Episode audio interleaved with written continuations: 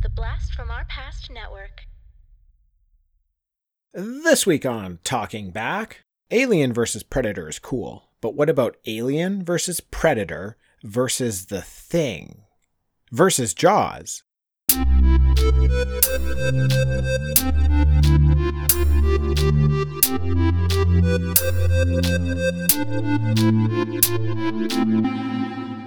Talking back. Hey, everybody, welcome to Talking Back, the podcast where we like to chat about past achievements in movies, comics, video games, and more.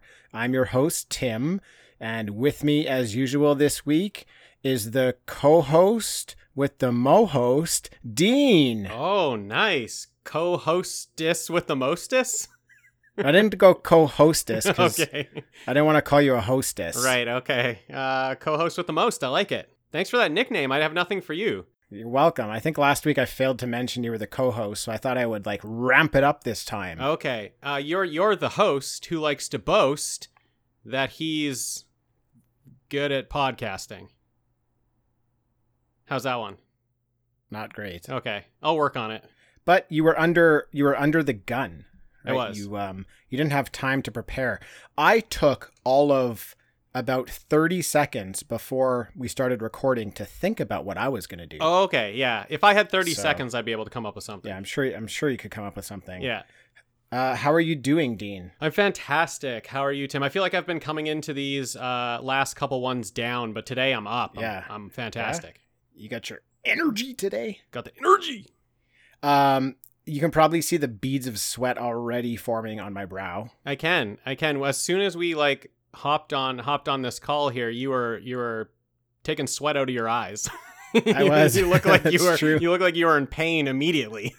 My eye, yeah, 15 seconds in, and my eyes were stinging Yeah. from the sweat. yeah. Um, I- I'm not alone in studio today. The guns are out with me again. The guns are there. Yes, I can see them. This I, I like this. This should become a new thing. It's this classic summer heat that's just rocking in studio. I love it. Yeah, yeah. I love it. But this movie doesn't make sense for it this time. That's the weird thing. That's true. This we should be wearing parkas, which they were not in this movie. Well, I will not be wearing a parka either. How about you? You're, you're in the. You've got the AC. Your studio's AC'd. Yeah, my studio is a seat. I actually got into studio and I got a little chill, so I covered it up. It was a little too Ah. cold in here. Uh, nice, nice. Thanks, Dean. Yeah. that's great. Great. Glad you're so chilled over there. It's awesome.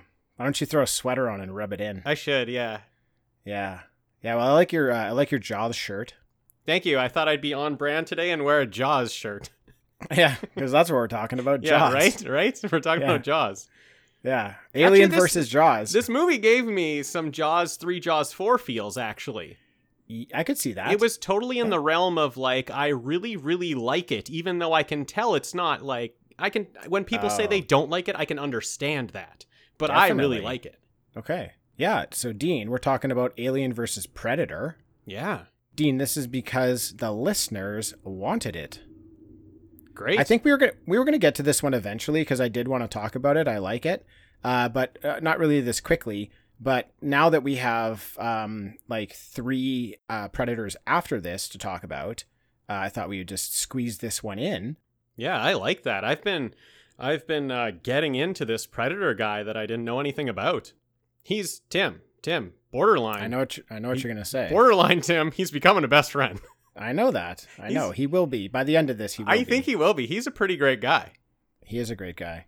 All of them, and gals. I think there's probably gals as oh, well. Oh, for sure. There's definitely gals. They might all be gals. We don't know. True. we can't we can't tell what their sex is so um it's we shouldn't just call them guys sometimes i just say guys as like a general term for everybody i don't actually mean guys like i'll actually say to when i just see some girls i'll be like hey guys what's up you know uh, well i don't mean you know mean it that way i should probably change that because Yeah. To- they're I- not guys totally. I do it too. I try to I try to uh, pepper in some everyone instead of guys. Like, you know, Yeah. how how how's everyone doing? Um, right So, hey yeah. everyone these uh these these preds, they're uh I'm liking them. yeah definitely um sorry Your mic's I, melting uh, again. yeah if i seem if i seem absent right now my mic has started to melt again What's happening with that thing? This is Just a theme. It melts. It uh, tighten in the, the screw, heat, my man.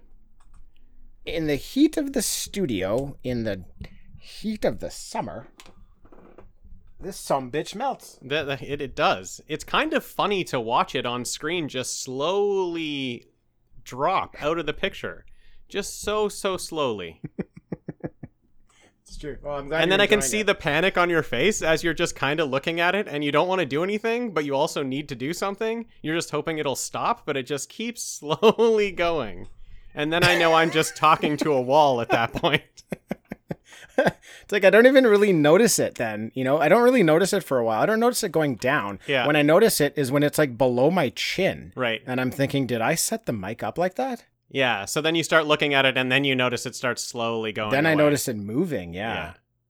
You got to prop it up. Sorry. Sorry about that, everybody. I tightened things up. Uh, I had I had tightened it up before, but apparently that didn't work. But it's tightened up again. So let's keep going.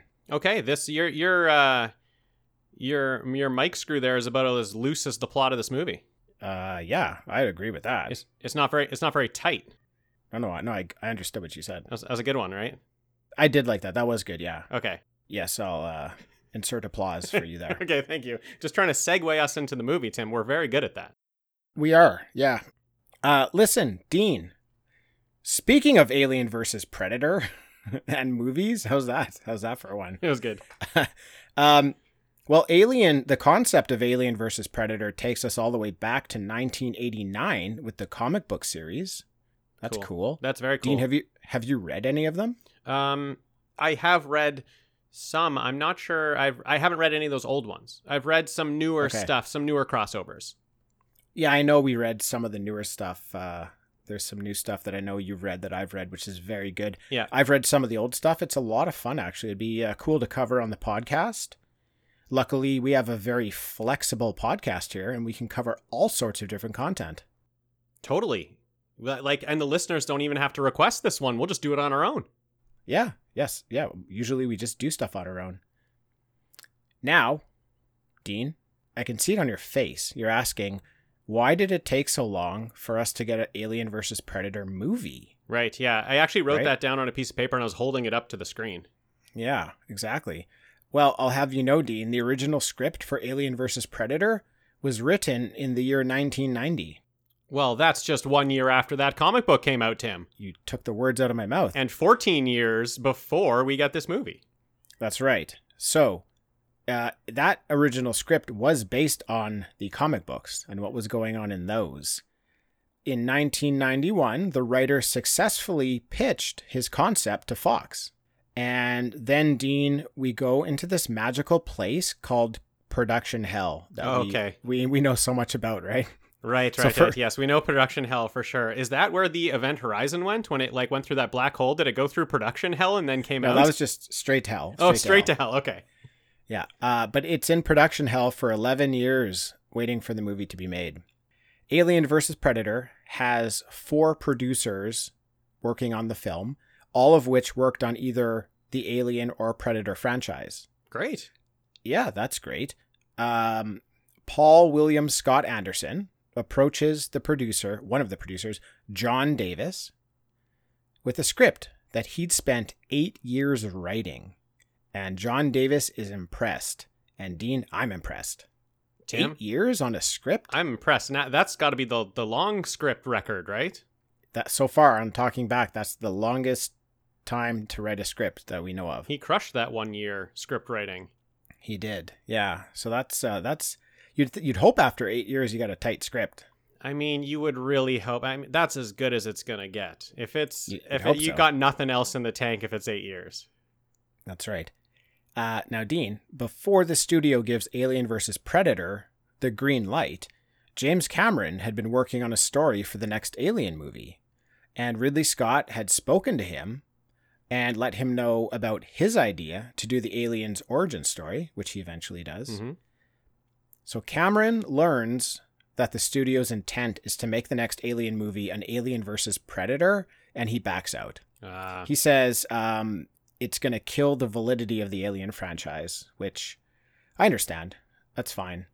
I, I Um, definitely get it, um, especially with this movie. If you're trying to do like a canon thing with all the movies, you know, it doesn't really fit. But Yeah.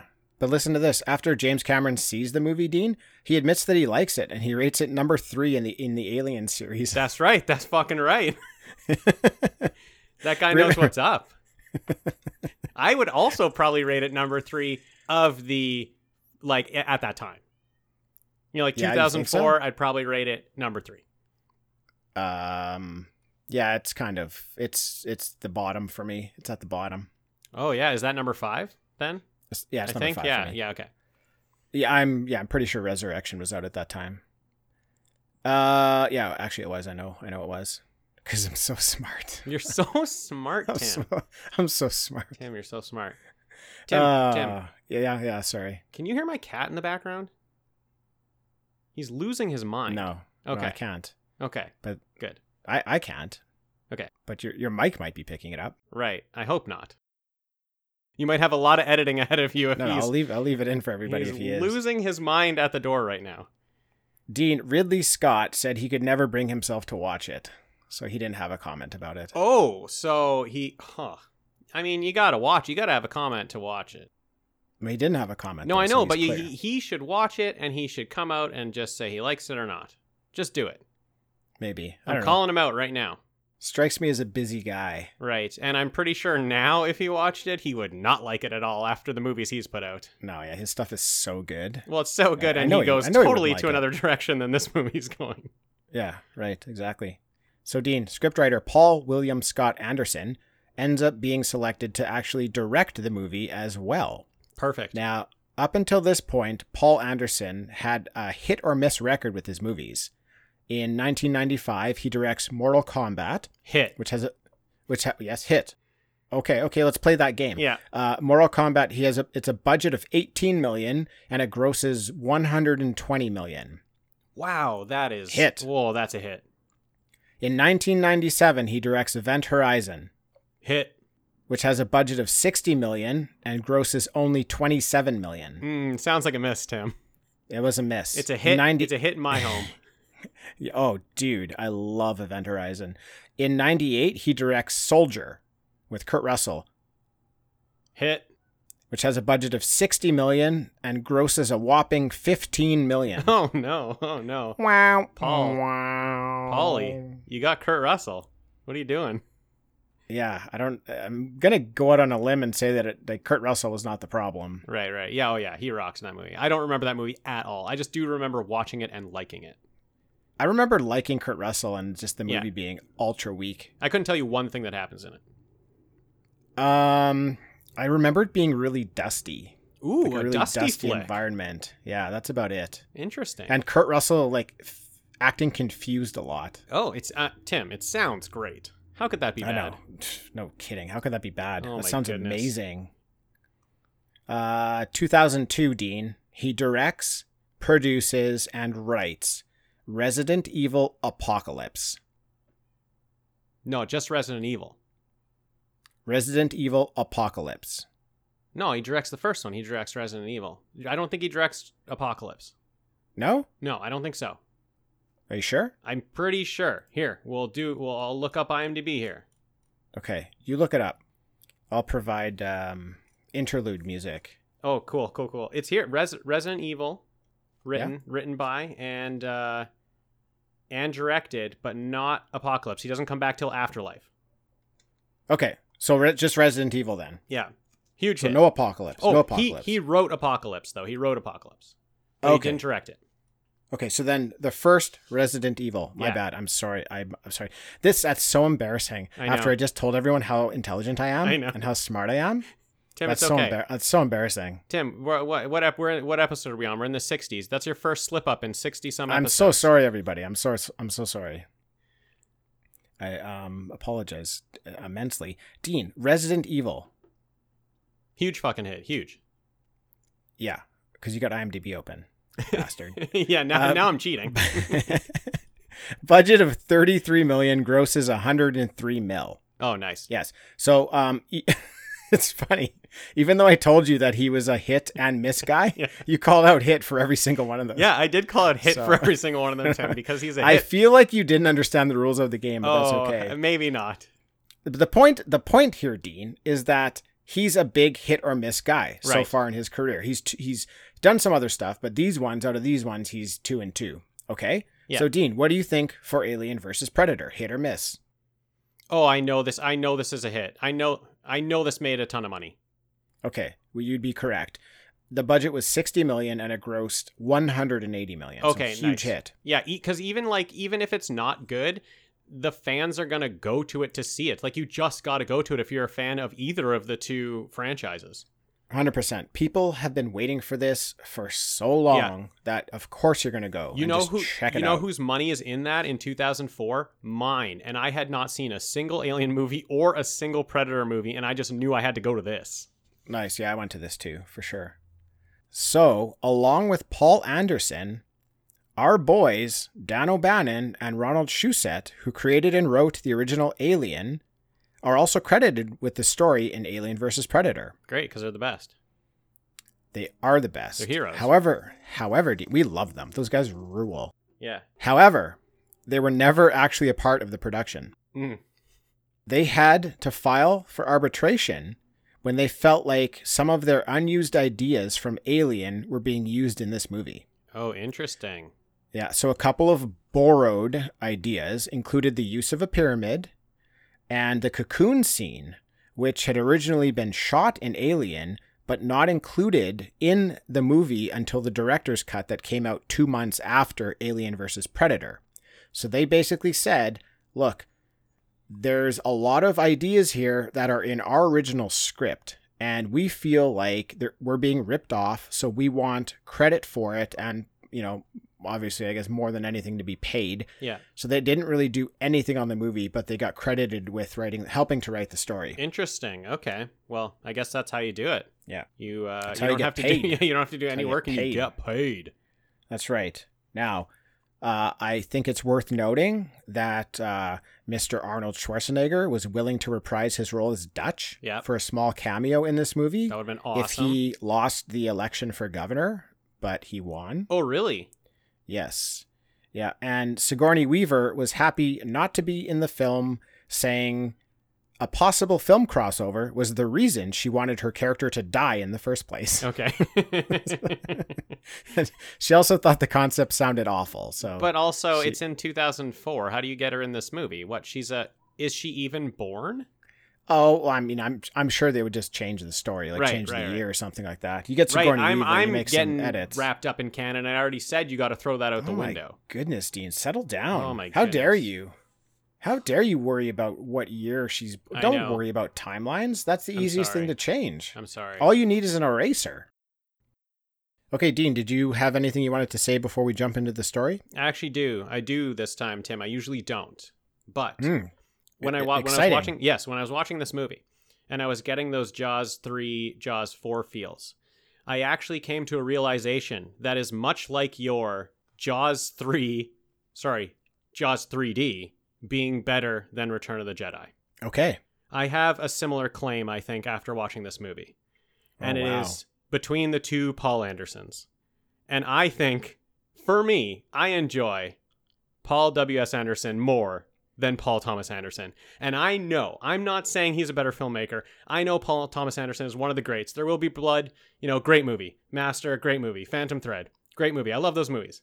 But if you put all those movies out and you put them against movies like Resident Evil, Event Horizon, AVP, Mortal Kombat, I want WS. I want Paul W.S. Anderson. I think that I prefer his movies over Paul Thomas Anderson. Okay. First of all, you're going to get in a lot of trouble for saying something like that. I know. Uh, second of all, we have to clarify though, Dean, because I never said that I thought Jaws 3D was better than Return of the Jedi. I Yes. said the opposite. But what I did say is that put those movies in front of me. Which one am I going to choose? I'm going to choose to watch Jaws 3D because for me it's more fun. It's uh, it's, it's just a really fun movie, and if I just kind of want to you know watch something enjoyable, it's going to be that out of those two. Yeah. Okay. Yeah. Now, I said it. I, I it assume you're. I assume you're. You're meaning the same thing. Like Yeah. you, if you want to watch one of these movies, you're gonna. You're gonna sit down. You're gonna pick the fun one, right? We're Yeah. fun. We like. We like the fun stuff. I love um, both of the Paul Andersons. I think both of their stuff are are very, very good. And you know one of them is uh, different than the other but yeah i mean i definitely can see where you're coming from there and and i'm not going to give you any heat for it but uh, definitely uh, i know some people if i told them this that you'd get in a lot of trouble Yeah, well, So, you, Tim, you i won't actually, tell them i'll keep have it a a, secret You have a lot of heat to give right now because you are just sweating. So the fact that you aren't giving any heat is a good sign. It's a good start. Um, I, I did set it up wrong. You're right. You said that you would just rather watch Jaws 3D instead of Return of the Jedi, and that's exactly how I feel. I know Paul Thomas Anderson is a better filmmaker, but but I'd rather watch Paul W. S. Anderson movies. well i get it because i have seen paul anderson movies i like them but i can count on maybe one or two fingers the movies of his that I've seen multiple times. Ooh, good like one. The ones I've gone back to rewatch. Meanwhile, I know that Alien versus Predator, like back when that came out on DVD, I was crushing that movie nonstop. So that's basically what we're talking about, Tim, everybody. very good point because I crushed Resident Evil and Mortal Kombat so much when I was a teenager. Right. Yeah. I didn't they're- crush uh, The Master. No. I watched that one time in theater. Yeah. I don't. I don't crush. There will be blood. I don't. There will be I blood crushes it. me. I enjoyed it, but I'm not crushing that like no, every weekend. no. Probably my favorite is Phantom Thread, one of the most recent ones, and uh, I have not rewatched it yet. That I do not crush Phantom Thread. I crush I, on Phantom Thread, but I don't I crush missed Phantom that one. Thread. I didn't see that. I heard it was great, but I missed it. Okay. Well, you, you Tim, you can watch it anytime, Yeah, I can. or or you can watch Event Horizon again. Oh, oh Come yeah. on. Like, like, put put those movies in front of me. Which one do you think I'm gonna I know, choose? I Like, know. Head dude, to come on. head, like head to head, the top five against each other. I'm picking Paul W. S. Anderson every time. I'm sorry. It's not gonna be close. Uh, you know what? And I mean, if that offends anybody, I just feel like the people that that might offend aren't listeners of this podcast, anyways. So Well, I was gonna say that if, if that offends someone, then they probably don't want to listen to the rest of this podcast because I think I'm just gonna be like really praising this movie. Not specifically because I think it's like such a great movie, but because I see so much hate for it out there that I'm like, okay, we need a podcast that stands for this movie. All right, I like that. And if there is any hate or heat coming in, send it directly to Dean, not to me or to the podcast. Send it directly to Dean. Yeah. I'll take it. I'll take it. I will uh, delete those emails and uh, not read them at all. You'll read them all right, sir. Because I'm going to be me, okay? Hey, speaking of uh, the storyline of Alien versus Predator, the movie starts off in Antarctica, Dean, in October of 1904. Right. That was a great year. Do you remember 1904? I do. What a of- fun time that was. it was, a fun time. A lot of good things happened in that year.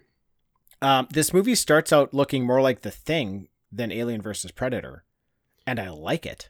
Yeah, I would have loved if the uh, the thing was in this movie. Oh, we could have done a three-way here. Yeah, Alien versus Predator versus Thing. totally. That that might be something. yeah, Again, um, all the producers listening, you know, feel free to. yeah. I would say hard to crack that story, but that we're not the professionals. We'll throw that out to someone. Hard to crack that story. Um, but I think someone who's great can do it. We could do it. We could do it. You and me. Yeah, if we had eight years. right. True. Okay. Let's just. Now that we know that you can write a script in eight years, Yeah. True. That's we true. could do that.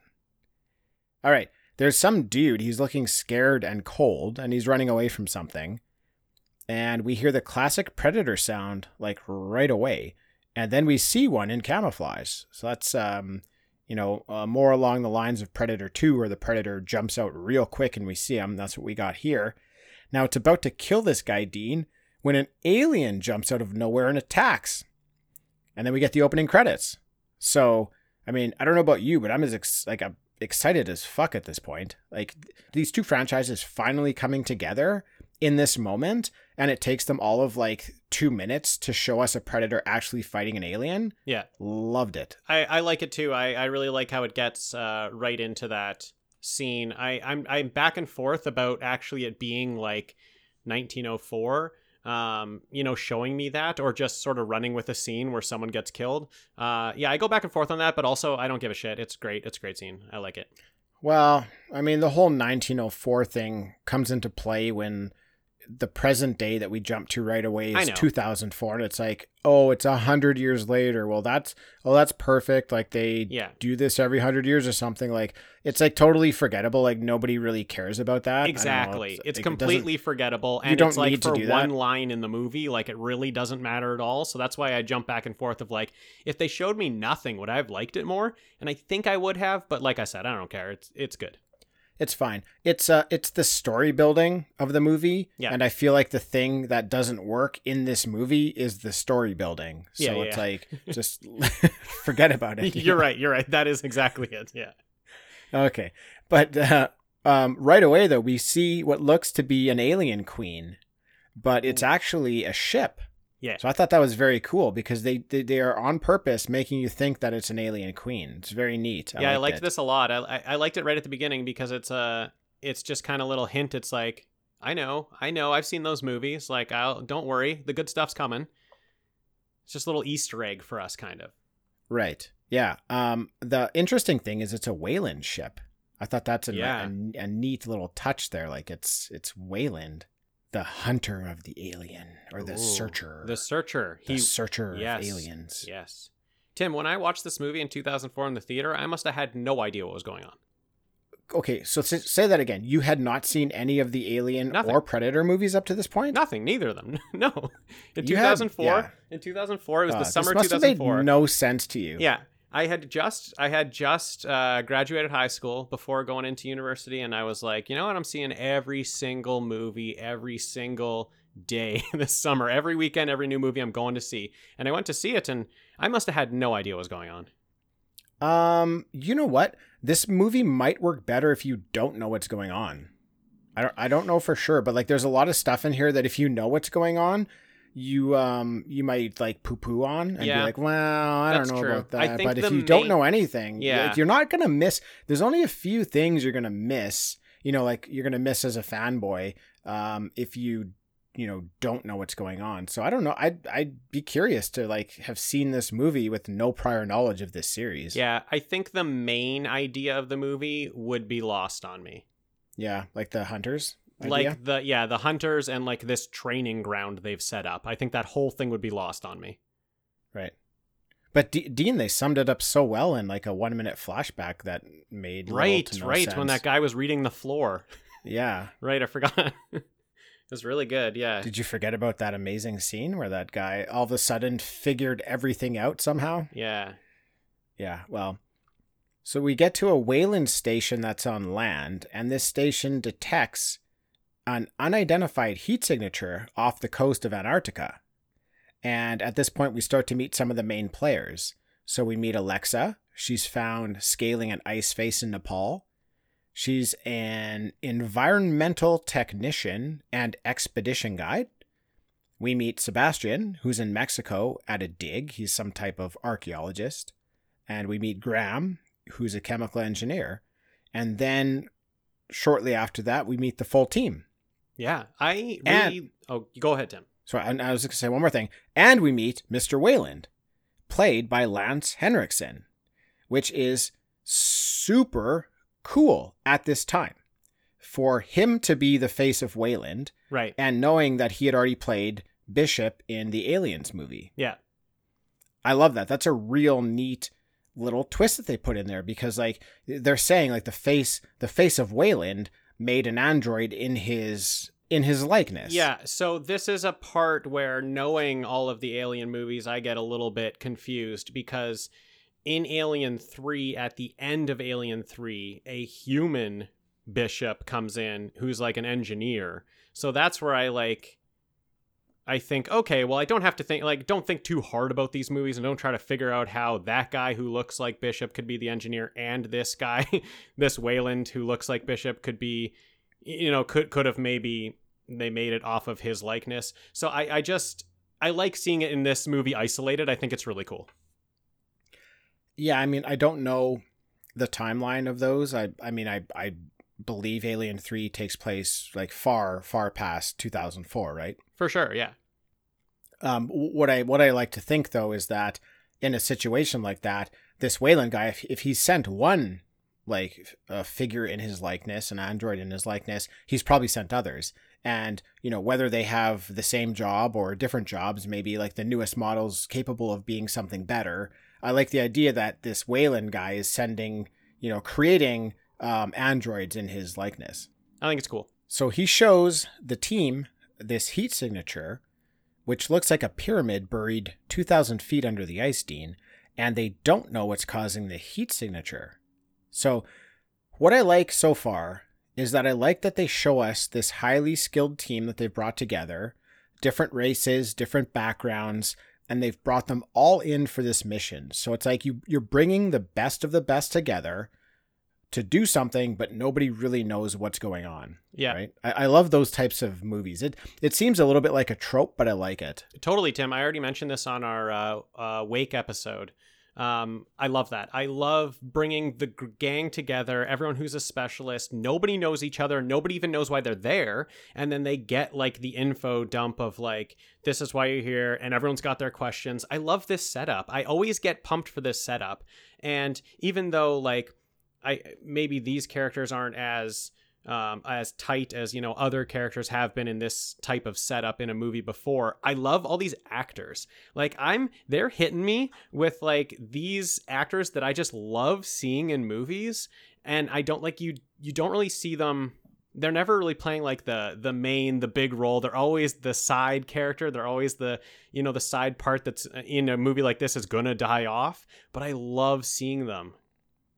Yeah, that's true. It's a good point. Yeah, they're all kind of like B level, and they are the Oh. ones who get killed off, which kind of fits Totally. uh, fits in this movie. You know, Totally. I like I I know like um Colin Salmon, he's he's the uh Maxwell stat uh what is it Maxwell Stafford. Um he's like sort of the military guy. He's the guy that is at the Yeah. top of the um top of the ice uh ice whatever mountain that uh Alexa's climbing. Um Yeah. as soon as I hear that guy's voice on the phone, I know who he is. And I've only seen him in Resident Evil. I just like I just Mm-hmm. Know his voice. He's got like the best voice, the deepest voice, such a badass. I know he's in the movie when I hear his voice and I get pumped right away. I just love that guy.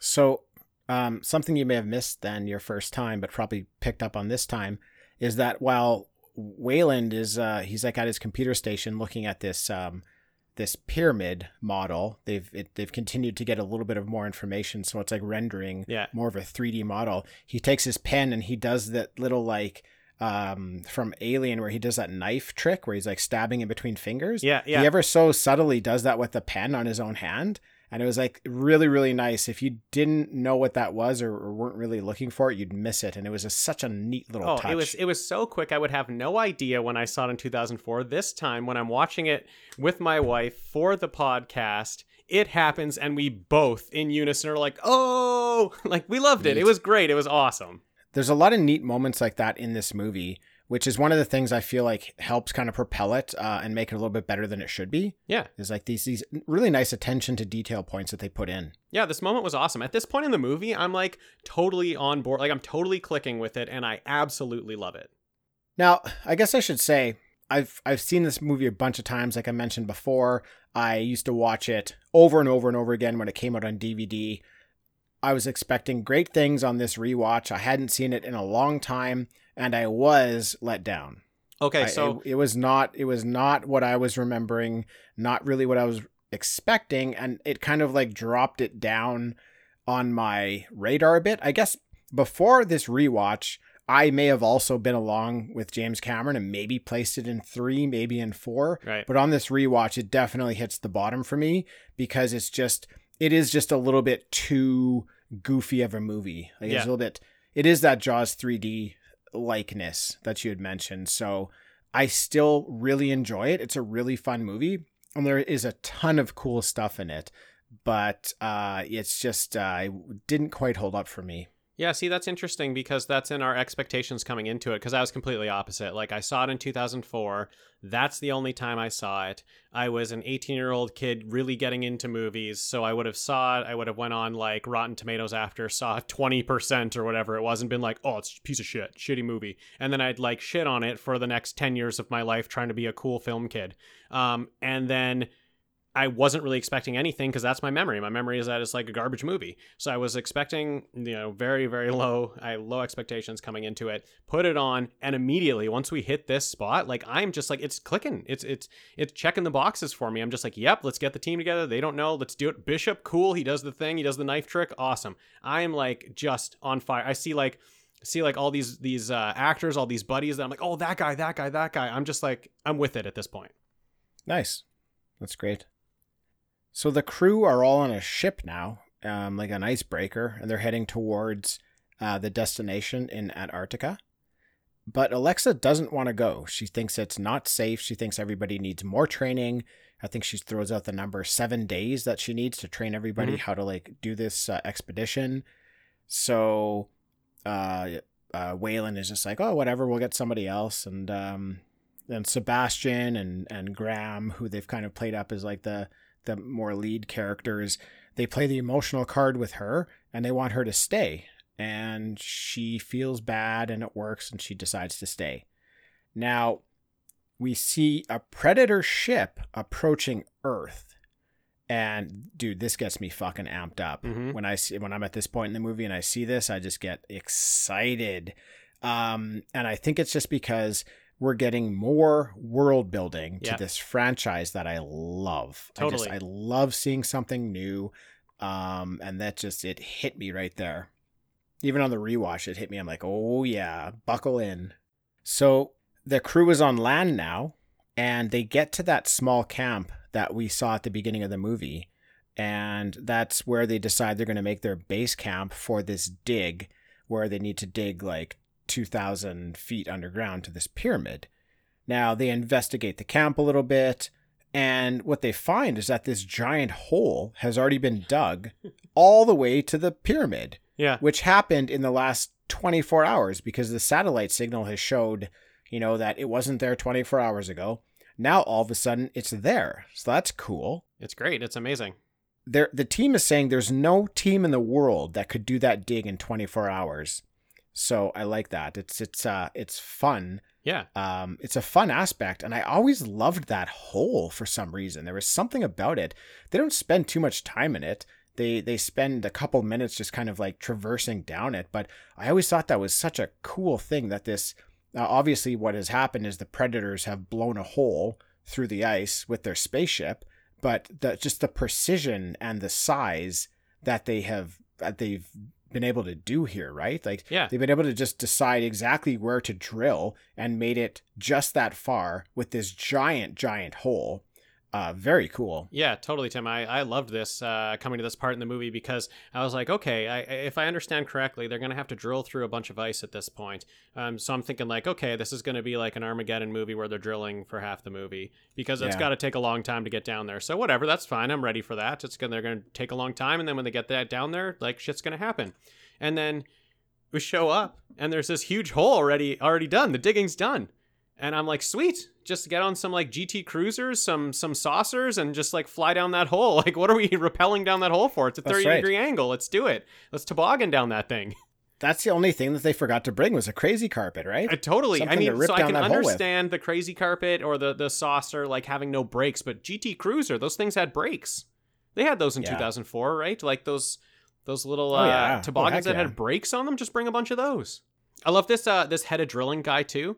Um, uh, never seen him in a movie except for uh, this movie and D2, one of my faves. oh my goodness Wolf the Dentist Stanton. He is the coach of Iceland. okay great This guy's good with ice, man. He is the ice driller and he's the coach of Iceland.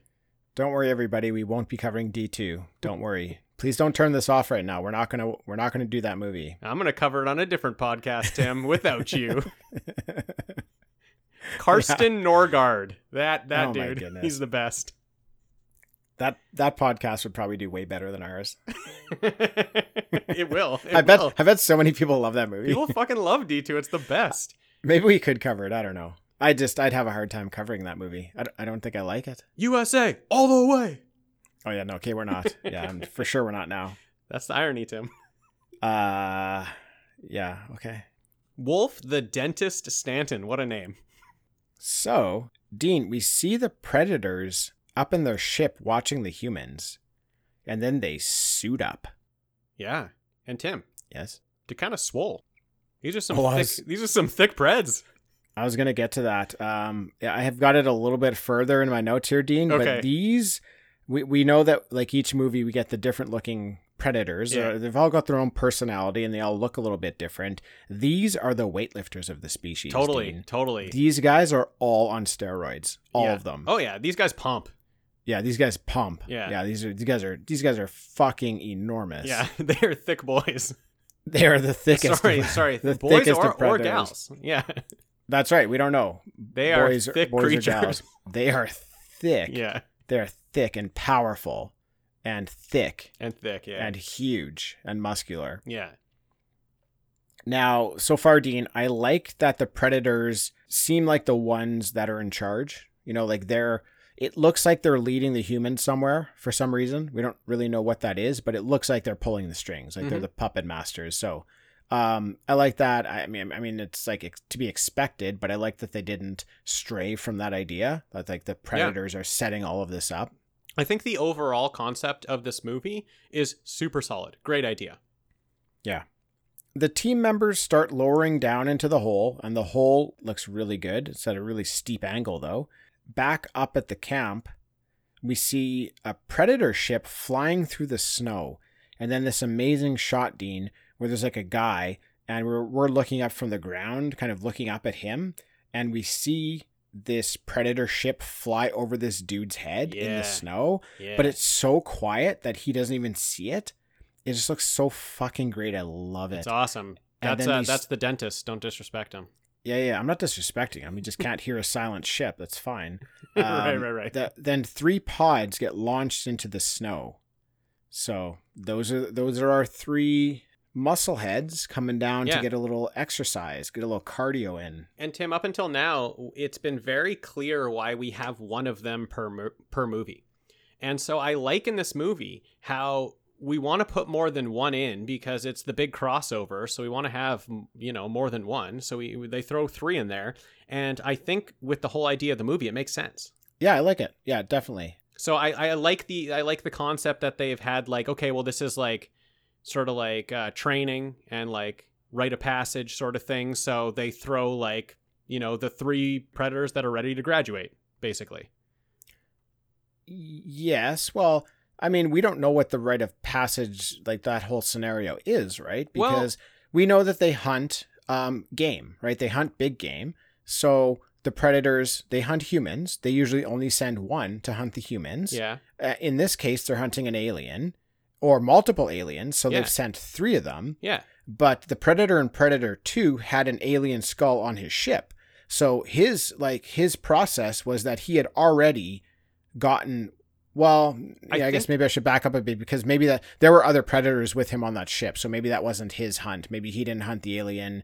Um, I was gonna say like maybe he hunted the alien first and then hunted a human, but I, I we don't know actually know which of those predators hunted that alien that the skull was from. So it could have been that uh, someone else hunted it, and this this guy was on his first hunt for a human. Uh, who knows? But I think this I in my opinion this is how you graduate to be a hunter.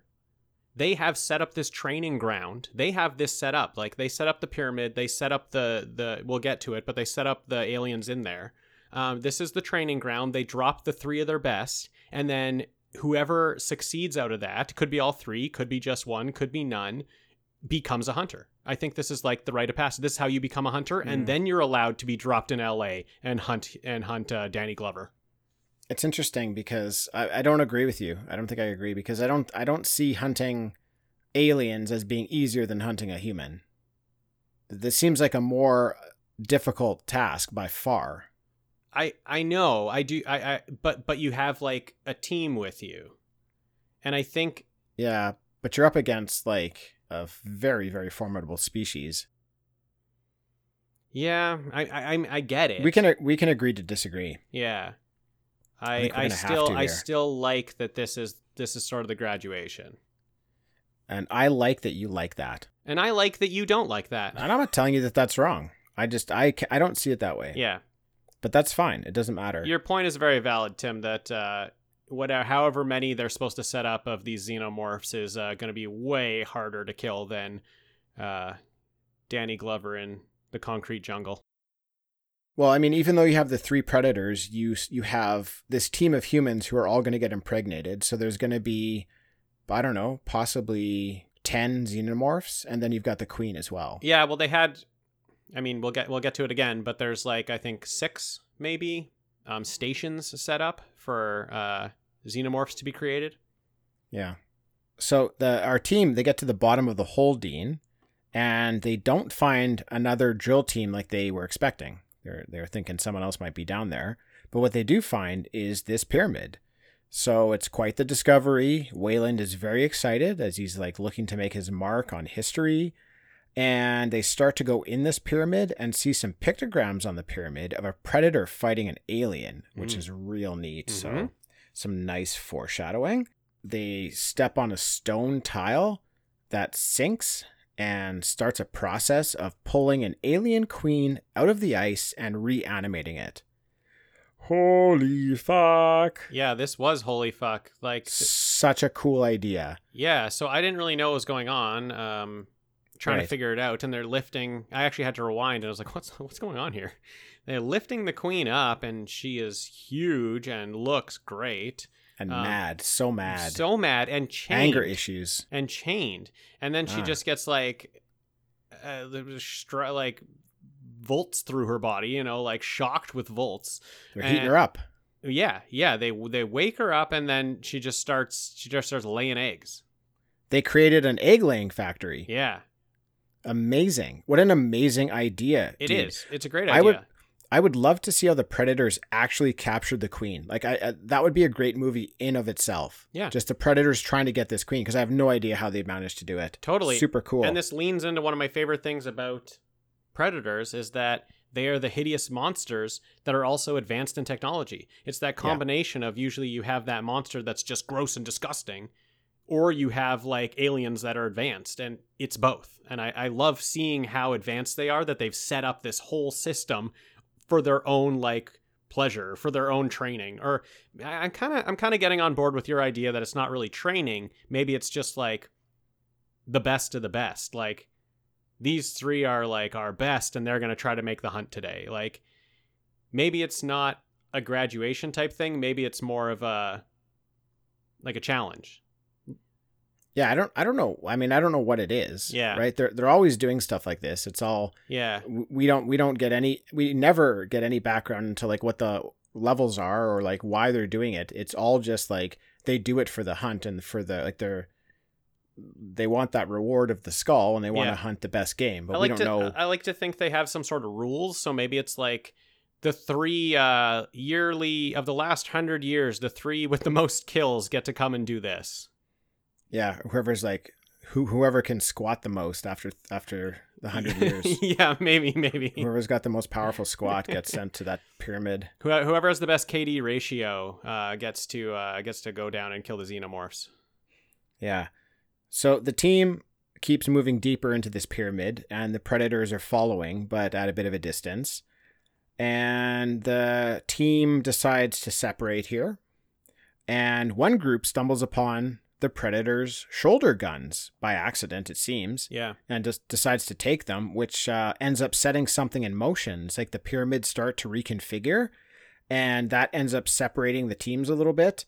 Uh, one team of three gets locked in a room, and unfortunately, there's some alien eggs in there, and those eggs um, kind of come up out of the ground, out of like this on this stone kind of pedestal. They all come up. It's yeah, really yeah. cool. It is really cool. And uh, we know what this means, though, right? Oh yeah. Cover your mouth real quick. It's bad news. bad news. So they show us these face huggers jumping out of the eggs in slow motion, which was something that was new. Uh, we've never seen face huggers come out in slow motion before, and it was very stylized. I think it fits in this movie, but um, I don't think that's the whole idea of the face hugger. The idea of the face hugger is like how fast they are and like it, you know impossible to prevent. So I, I I see what they were doing.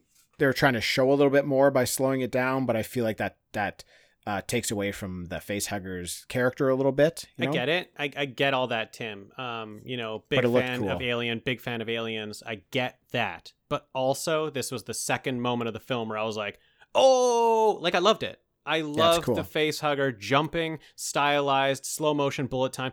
Whatever. Give me something different. Take me back to 2004 and show me like what the face hugger looks like then. I loved it. Yeah, I don't mind it at all. Uh, we quickly move from there to a chest burster scene. So it's another kind of thing that they're doing in this movie. They're really rushing things along. Um, but I don't mind it. Like again, that that's what this is. Like they got a lot to fit in, so they're not wasting time with stuff where we kind of know how it works. Well, also Um, like also the predators engineered this whole thing. Like what if they somehow were are able to speed up that process with something like that they've done? I don't know. Like who knows? maybe. This is alien species I don't know about. I can't pretend that I know all the rules about them because I've seen four movies about them. Mhm. Sorry, I got heated there. It's okay. Settle down a little bit. I know I'm a little angry. I don't know why. I don't know why you're so I'm angry. fighting for this movie that I think is okay. Well, who are you fighting against? I like. I like it too. oh, too. sorry. Yeah, okay. True. it's a good movie. It's fine. I fun. think I just I think I just uh, brought up Rotten Tomatoes and saw it in the 20s and I got Oh, mad. Put your computer away, Dean. We're just, we're supposed to be having fun with this Okay, movie. well, It's I a- need my computer fun. to podcast, but I'll Oh, okay. I'll Okay, put Rotten it on there. Tomatoes away. Close your web browser. Okay, I'll close everything. I'll close. I need IMDb though, which also has a 5.6 out of 10 staring at me. So I'll try not to look at that part of it. Dean, the main team is heading back to the entrance and they meet up with the predators who want their fucking guns back, okay? Totally. I like that the the humans kind of fucked this up for them. That they weren't supposed Yeah. to take the guns. I like the idea that the Preds get dropped down and they got to go in, find their guns first. Like Right. the whole process will get started once they start walking towards their guns, and then they can get their guns. The pyramid starts going. It's a really really cool idea, and I like that the humans messed it up here. Mm-hmm. Uh, it's just like the humans to mess something up. Uh. But the the pyramid. oh, us. oh, the pyramids reconfigure again, Dean, and more team members get separated. I love this idea of the pyramid reconfiguring, uh, but I can't really tell if it's an advantage or a disadvantage for the predators. Like, I don't know if that's something that helps them in hunting the alien, or it's like um, more of like a roadblock. They we, they never really talk about it, but it's just something I thought was interesting. Yeah, I think it's, in my opinion, it's for sure a disadvantage. It's supposed to be like you have 10 minutes to find and kill. And then once it reconfigures, like that alien's either going to be gone or you'll have to find a new way to find them. Like, I think it's supposed to be you're on the clock kind of thing because he, he, the, the predators do have trouble catching the humans because of the reconfiguration. So, Dean, we're almost an hour into the movie here, and the humans are stuck and they're afraid, and I really don't fucking care. Oh, I no. just I want to see the aliens fight the predators. We got that little bit at the beginning, but for this whole rest of this hour, it's just been building up to like where I want to see some real action. Yeah. So luckily we finally get it at this point. And the predators meet up with the main team. They beat the shit out of the main team, and then we finally get this amazing crossover action where an alien gloriously sticks his tail right through the stomach of a predator lifts it up and then bites through its head. It's fantastic. It's a, it's a great first like meeting of the two. Definitely. And the fight is now on. Uh, another predator comes and jumps on the alien, and we get this sick fight between them. It's uh, really, really fun. The, the predator seems to have used up its weapons already on the humans. Mm. So what we get is like more of like a straight up fight here. The alien has the early upper hand, but the predator u- utilizes roid rage to pummel the alien. I like that the alien here, after it gets its tail cut off, it recognizes that it has acid for blood. Mm, That's like that's a new idea as well. That they're they're conscious that they have acid for blood. right. That's interesting. Yeah, I'm trying to think back right now as you're saying it. Um, I don't. I don't know. think they utilize it like as a as a tool uh, un, until this. I could be wrong, but uh, if they if they have used it before, it's not something they use very often. But Yeah. it's um it's it I like it because we're we're led to believe that these aliens um are very very smart, right? Yeah. They're not just like these mindless um bugs or anything like that. So it would make sense that they'd be able to utilize something like that, right? Yeah. Now, Uh, yeah. before before you go on um the first the first time the predator starts taking out some of the humans um he throw like because you said he's out of weapons right? So he throws his net at uh, uh maxwell stafford that uh colin salmon uh character. Um have you seen resident evil?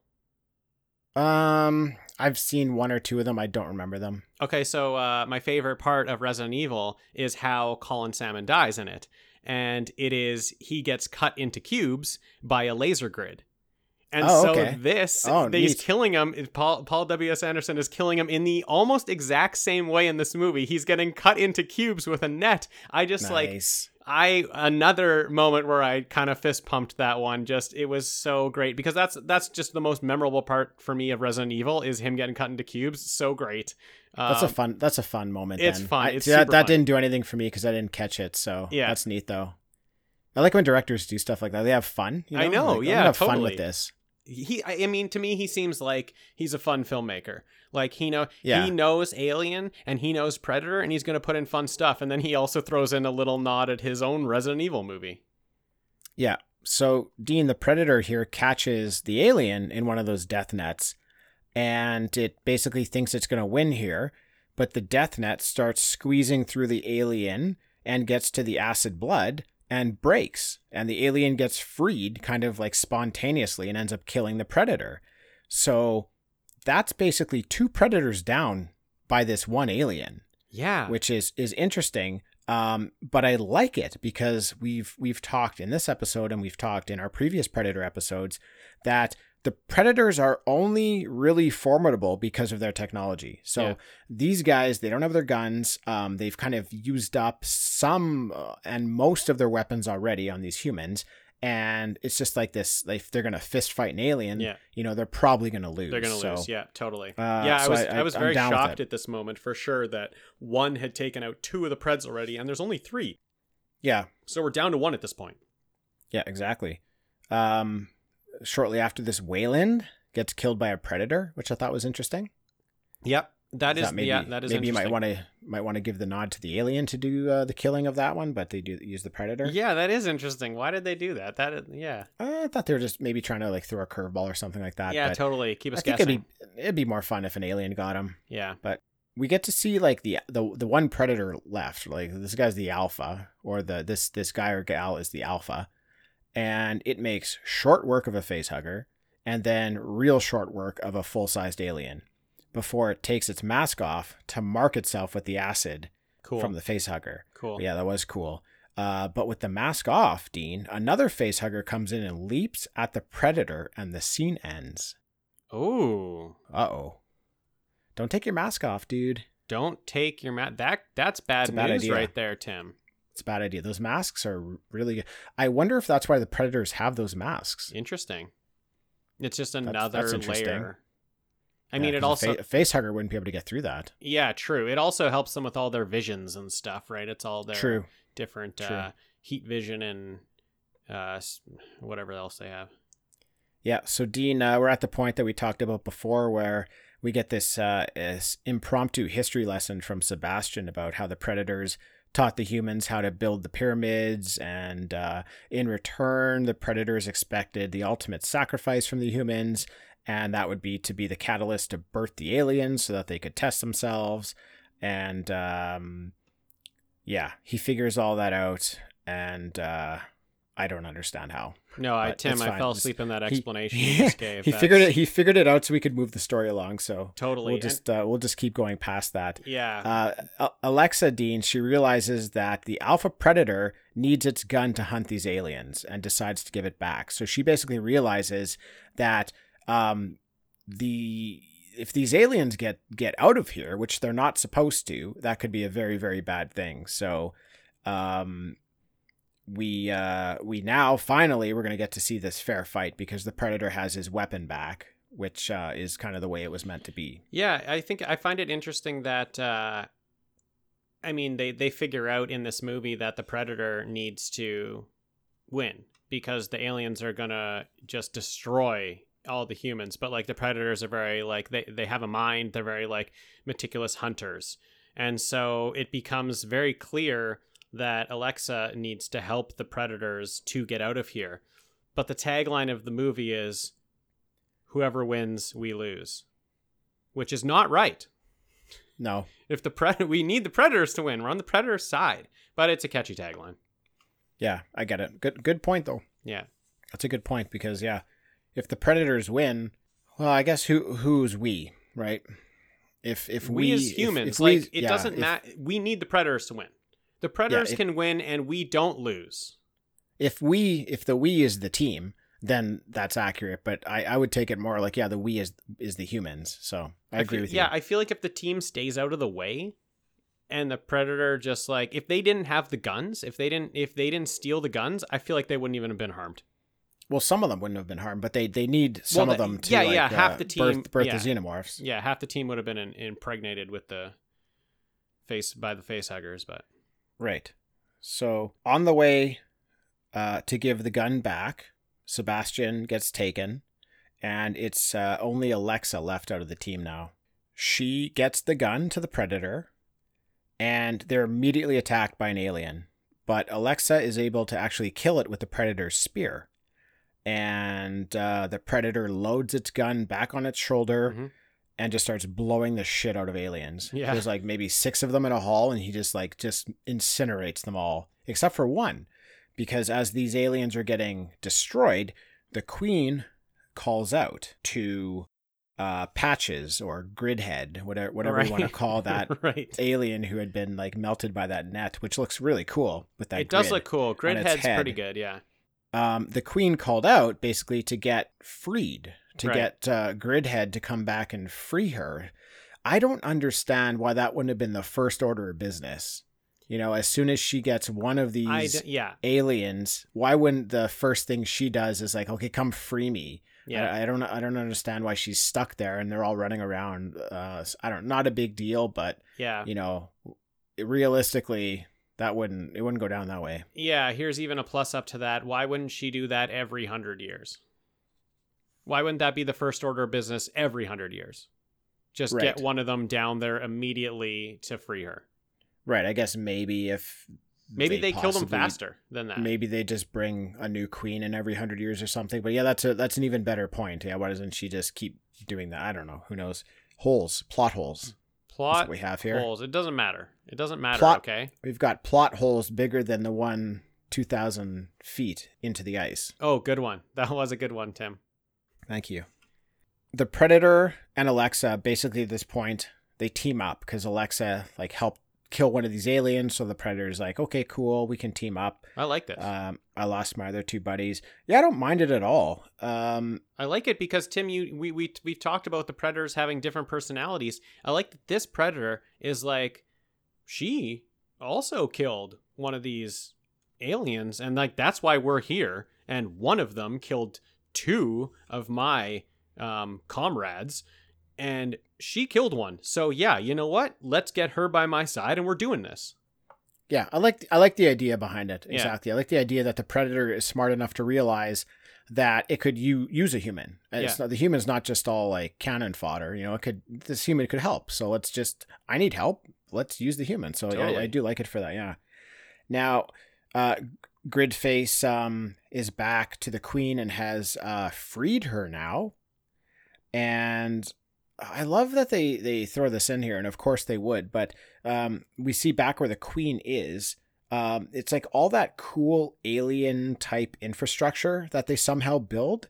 It's like all over the place, kind of like coming out from where the Queen is. Right. I feel like that's something we've never really touched on, but that's a really cool thing in my opinion. Like we never have any explanation in any of these movies what that is or how it gets created Yeah. or what its purpose is, but they always like it's always coming out of the nest and expanding out, right? Right. Right. And I know they I know they use it for camouflage, like they can hide in it, but is that its only purpose? Like is there anything else to this? Like what is that stuff? yeah. I love when um uh, franchises like this they don't even touch on any of that. You know, they just they don't they don't share any of that with you. It's just a mystery. It's it's really neat. Yeah, I like it. I like it too. Um, yeah, we have never really talked about that. They, the thing is, they can really hide in it very well. Um, so that might be a part of it. But yeah, it's it's very cool. Yeah. So the queen is on the loose, Dean. The predator and Alexa have found the layer of eggs, and I love this part because we see the predator vision, and it's looking at the eggs, and we get to see what the eggs look like under their vision. Mm, yeah. And you know how sometimes like the predator has trouble uh, determining what it's actually seeing through its vision, and sometimes it needs to like change it to a different frequency to like see the right heat signature. totally. These fucking face huggers were glowing Yeah. green. Yeah. Like they just you could not miss these. There's no way because like I, it's- I love the idea of this like this pure kind of like alien form that's almost perfect, right? It's like Yeah. perfect at what it does. And it's just like its heat signature is just like look out. And also, I mean, it's full of acid, so that makes sense that Right, yeah, like that. yeah. But I really enjoyed just seeing how vibrant those things stuck out in this uh, predator vision. Totally good point. So the predator lays down a bomb in that layer of eggs and uh, escapes with Alexa to the surface. Now everything on the surface starts to like cave in because this massive like pyramid space underneath has been compromised and like all the land above is being pulled in, but they manage to get clear of it and the predator takes off its mask and it looks really really cool. Like it's a really really good looking uh, creature. Totally. Uh, it, it it does look really good. Um, at this point, I definitely, for some reason, got some like, "Is it time to kiss?" vibes. I, d- I don't know why, but I was like, "Are they gonna kiss right now?" Is that why he took his mask off? Maybe. Yeah. never know, And then I was right? like, "But where would she kiss him right now, or or her? Um, where would she kiss the predator right now? Like, there's there's no lips there. It's Mm. really tough. So I I feel like she was just trying to figure out where to kiss him, and then just decided not to because she, she didn't couldn't come up with an answer. Yeah, you might just need to go for the forehead. They've Maybe, got yeah. large foreheads. Actually, that would have been nice. That would have been really you wouldn't miss sweet. it. Yeah. oh, that might have been actually sweet. I If- joke, so, but maybe yeah, yeah. been- if she kissed him, fine. if she kissed the predator on the forehead where he has like the mark from the acid, and then she put the acid on her cheek, and he Oh, then went and kissed, or I guess licked maybe her cheek or something. I lost me. yeah, yeah. I don't know. It got weird. that got weird, real, really fast. really weird. I, I appreciate your effort there. And you know what's weird? Thinking of how What? predators kiss each other. yeah, That's weird. I don't know. How do they procreate? It's interesting. Yeah, I don't know. We don't. We don't need to know that. Actually, We need Tim. We need that. We need a movie with that. some things are left better off unknown. I guess. Let's leave it to the mystery. I guess. But at this point, I'm like, okay, we got a little, uh, little love interest in the movie now. Well, I mean, I yeah, I think it's I think it's more of like a respect thing, you know. Yeah. They because the predators are all about honor and respect and and all that. So I think two seconds of eye contact is respect, and three is love. And I think Yeah, we are bordering on five. oh well, well, what this predator does is it gives Alexa one of these scars of honor, uh, like it uh, put on itself. It puts one on her. And I like that she just took it, right? She Oh, didn't yeah. like try to fight it off as she's getting acid burnt into her face. She's just like, "Yeah, do it. Go ahead." Kind of gave him like a look, like, "Yeah, go ahead and do it." Yeah, I, Um, I, I actually like. I like her in this movie. I, I Me think we- too. yeah, we've sort of mentioned that a lot of the characters are just sort of throwaways. Um, I like her in this movie. I like her toughness. I like that she doesn't take any, you know, shit from anyone. Um, Yeah. I like that nobody's really. I mean, people aren't listening. It, it's it's kind of like a Ripley character, right? Where people aren't listening Yep. to her, but she's gonna stay her ground, and because she knows what's right, and we as the viewers know she knows what's right. Um, yeah, I think she does a really good job. Uh, I, th- I think it's. I, I think she's a great character. I agree. I definitely see her as like a Ripley character. Yeah, played by uh, Sana Lathan, another one of my favorites. Okay, what else has she been in? Uh, Love and Basketball, that was big for me when I was a teenager. Hmm. Um, and uh, Blade, she's in Blade. Oh, is she in Blade? Yeah. Oh, okay, cool. I love Blade. So, Dean, the queen here is not dead and bursts out of the ice. And the look on the predator's face is priceless. It's just like, oh shit! no way! Totally. it's like it thought everything was over. It's like, oh, He's like, what the fuck? no, this is not good. um, but all three of them start fighting now. Yeah. So um, I'm I'm pretty sure this is really cool, but I'm pretty sure that when it, when Alexa gets knocked over, they used an audio clip from Ripley's scream from one of the movies. Interesting. I don't I don't know if that's like an actual thing, but when I heard it, I was like, that was Ripley screaming in one of the movies. Okay. So I don't know. I don't know if that's true or not, but I, I felt that that's what happened, which would be a really nice touch if that's true.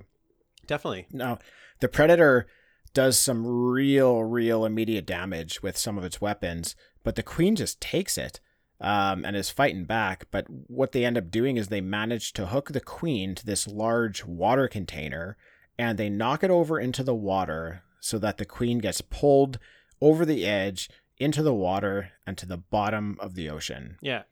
Um, but unfortunately, the Predator here took massive damage as well and is done for. But a giant Predator ship arrives, comes down, and collects the body. Now, they see the marking on Alexa and they let her live. They take the predator's body to the ship and they take off. Uh, it's cool because there are probably like 25 of them, right?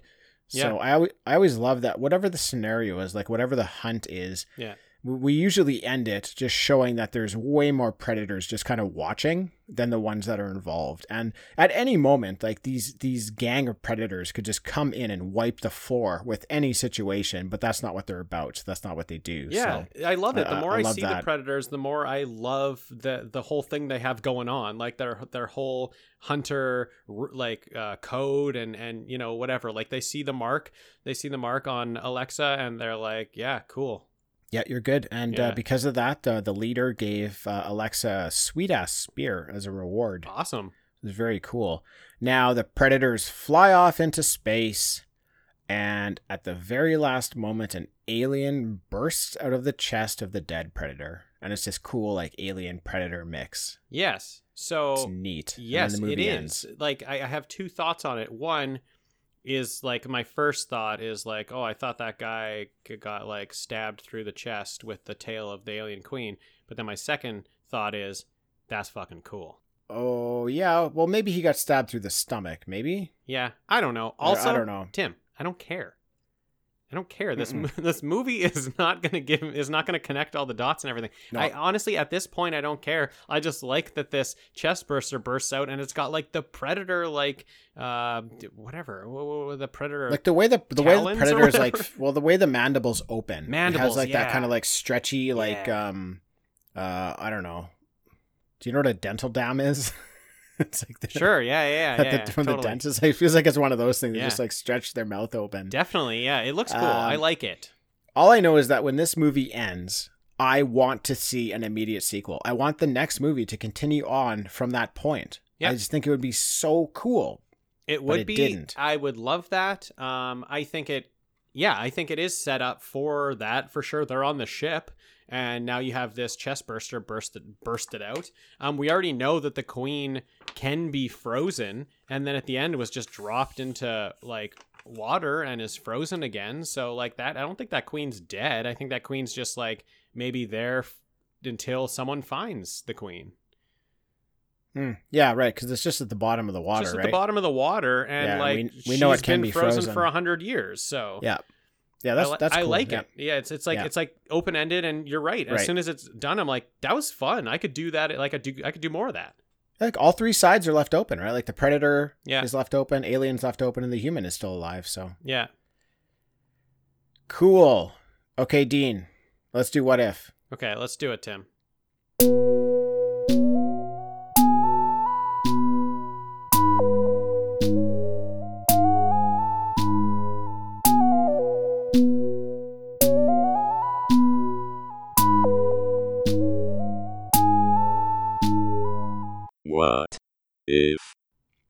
This might be my favorite what if of all time. Oh my goodness, the pressure's on. It's because I didn't have to write it myself. Oh, cool. Who wrote it? This one comes, Dean, from Dan O'Bannon himself. Oh, nice. Yeah. it's already my favorite. I haven't even heard it. Get, get ready for this. So, I said that uh, that Dan O'Bannon and Ronald Shusett had nothing to do with the story of this movie, and I I fibbed a little bit because Dan O'Bannon did provide one idea for the movie, which was shot down. Oh, but oh, okay. that idea was, what if the predators are the aliens? So let me keep going here for a second. So we know in the process of writing the tight knit story of Alien that they came up with the, all these interesting traits for the alien based upon the need to make the story work like 100%, right? Like how the alien makes it onto the ship and all that stuff, all sorts of little details that they needed to, to work out to make it make sense. So in Alien versus Predator, O'Bannon feels like the most obvious creative issue that needed to be resolved was the one of the connection between these two species. What is that connection? In Alien, the creature is killed, but as far as O'Bannon was concerned, the creature still had one stage of metamorphosis left. So this is interesting because in our Alien episode, we theorized a little bit that the alien might just have had a really short life cycle because it was like really lazy at the Mhm, end and we yeah. thought maybe it was dying. So maybe it wasn't dying, maybe it was just getting ready to evolve one more time. So what if the aliens evolve into the predators? Okay, so first of all, at the end of our alien episode, we talked about the, what ending could have been, and I can't exactly remember whose idea it was, but there was uh, alternate ending written that was that the alien um, actually kills Ripley and then picks up her recording device and finishes out her log in her Right. voice Right. which is something that predators do. So I love that type of connection. Like that right there, if we saw that first like if we saw that in Alien, that is for sure the link between the two. And it totally makes sense. Because we didn't see that, um, we can't, you know, it, it doesn't link as easily. Um, it's a totally different movie. I don't think it's Alien versus Predator because if that's the next stage of evolution, why are they taking out like why are they taking out the earlier stage? It doesn't really make much sense to me. It would have to be it would have to be just a movie with Alien and Predator in it. It couldn't be like a versus. I mean, yeah, I mean, maybe to make some sense out of it, maybe um, if these predators, maybe this isn't a test for like if they decided to go that route with which they didn't, but uh, let's say that they take Dan O'Bannon's idea and they work that into the movie. What you could do with that then is you could maybe have one of these like uh, xenomorphs um, uh, being the one that survives, and if it still has one level more to evolve, then that means it's just going to be like that much more of a badass predator because in an earlier stage it was able to take out a predator which was further along than it itself, right? So maybe that's a way of even testing how to get like the best of the best predators is you you start to fight them when they're one kind of one level lower down on the rung. Right. So where I thought the test was for the predators to come in and this is like your test, it's actually flipped. It's like Right. they- it could have been. It could have have actually been. the exact same movie and been like, okay, we grow the aliens, and then any alien that can get out and get past these warriors is worthy enough to join our ship and become like do the final stage. Right. Um, I think it's really cool. I really like that idea. um, I really like that. Yeah, that it's a test for them and not a test for the predators, especially since we wouldn't have known that going in. We we would think that we knew exactly what was going on in the movie, and then all of a sudden, all of a sudden at the end, when all those predators showed up, there could be one alien remaining, and they could welcome it on the ship, and then it could go through its final stage and become a predator. And I would have just been like, "Oh shit, that was the we greatest we movie ever lo- made." we would have all shit our pants. yeah, it's uh, It would have been really cool. I kind of love that a lot. but we didn't get it because they were just like, "Shut up, Dan O'Bannon. What do you we know? don't like your ideas." Yeah, what do you know? You only created the alien. you only write all the greatest movies. Yeah, I love that it came from Dan O'Bannon, and like he, there, him and um, Shusett are always looking for the best ways to tighten up a script, right? So like, Totally. you know, what, what, why are these two species, you know, um, relating to each other? And that's what he came up with, and it makes like it makes so much sense. They always come up with these great ways to tie things together. It's really cool. They So- do, Tim. It comes all the way back to how they just had to figure out how the alien in Alien would get on the ship. And they Yeah. were just like days after days, they were trying to crack how do we get the alien on the ship? Like you could just do that Mhm. so lazily. Like you could just be like, it sneaks on the ship. But they had to figure out what is the way that that species that they found on that planet gets back on the ship. Right, which is how they created the facehugger. Yeah. Yeah, which was really cool. It's one of one of the biggest parts. Uh, okay, cool. Cool. Good movie. Good movie, yeah. Uh, so c- coming up next in line uh, is Alien versus Predator Requiem, and I just want to go on the record and say that I'm I'm really afraid for this one. Okay. Um, I I never finished this movie because I turned it off twice. Interesting. And I loved Alien versus Predator, so I wanted to see this one. right. I couldn't get through it. So I have we're, never we're going to You have never you've never seen it? I've never seen it, and I've heard that no one else has either because it's a really dark movie. yeah, dark. Do you know? Okay, can I tell you something? yes. Because yes, I read that too. It's dark. Do you know what people mean? It's shot dark. You can't see anything. Like it's not like it's a dark movie. It's just like it's black. Like, that, that I mean, that's uh, one of the many issues in the movie. I'm very curious to try to watch it again because I probably tried to watch it 15 years ago. Yeah. So I promise to everybody I will finish the entire movie this time. Um curious to see what that episode looks like because Yeah. we up until this point have talked about stuff that we love or or like a lot, but this is because our great listeners we want to do what they want and they want to hear us do all the predator stuff. So we're doing all of it. So I'm down, man. that- I'm down. that's for going to come up. I love these monsters. Yeah, it, it- I mean, at the it's going to be a super fun episode. Yeah. like at the very least, like if whatever, if we're ripping on the episode, it'll be hilarious. But uh, that's going to come up a little bit down the line. What we got coming up for the next two episodes, though, is our little kind of uh, annual podcast at the lake. So, Dean, you and I are heading to the lake for a little bit.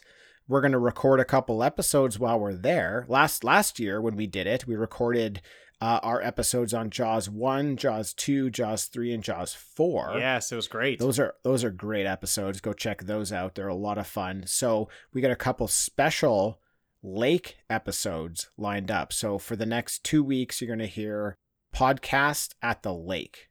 I, thought it was, So- I thought it was called Cabin Record, Tim. no, it's called podcast at the lake. Okay, I'm super excited for uh, podcast at the lake slash cabin record. The name is still uh, we're still trying to decide on it. We're not. It's podcast at the lake. I'm looking forward to it because we're going to be on vacation. So we just get to Ugh. like, we're just going to be relaxed. We're just chilling out. Uh, I'm just to have, we have a lot of fun with all our episodes, but those ones, uh, we're going to be in a real special state of zen. So- yes, yes. I mean, we'll be in a special state of zen, but I also feel like I'm going to be really hyper on those episodes. You think so? I think so. I mean, you can still be hyper. We see, Dean, you still got to bring the energy. Exactly. I know. I mean, if you if you listen back to any of our Jaws episodes, I feel like I was a little hyper on them.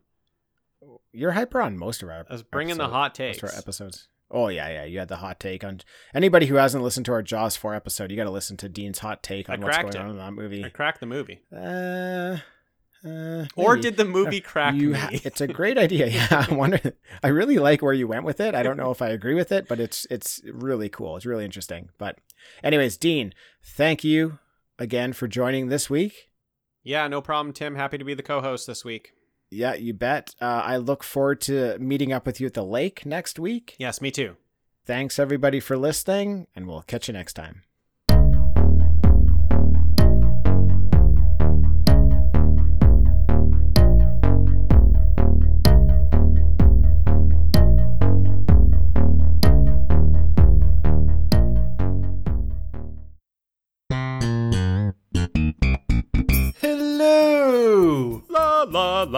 I'm Adam, And I'm Corey. and we are the hosts of Cartwright, a Seinfeld podcast.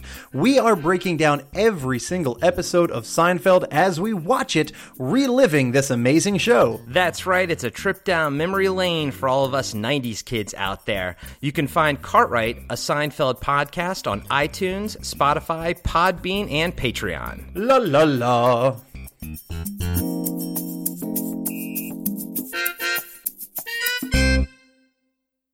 That's it for another episode. Thanks to everyone for listening. If you'd like to drop us a line, we'd love to hear from you. You can find us at Facebook, Instagram, and Twitter as TalkbackPod or by email at talkbackpod at gmail.com. Also, please leave us a review on iTunes. Those reviews will help more people find Talking Back. All right, that's it. We're done.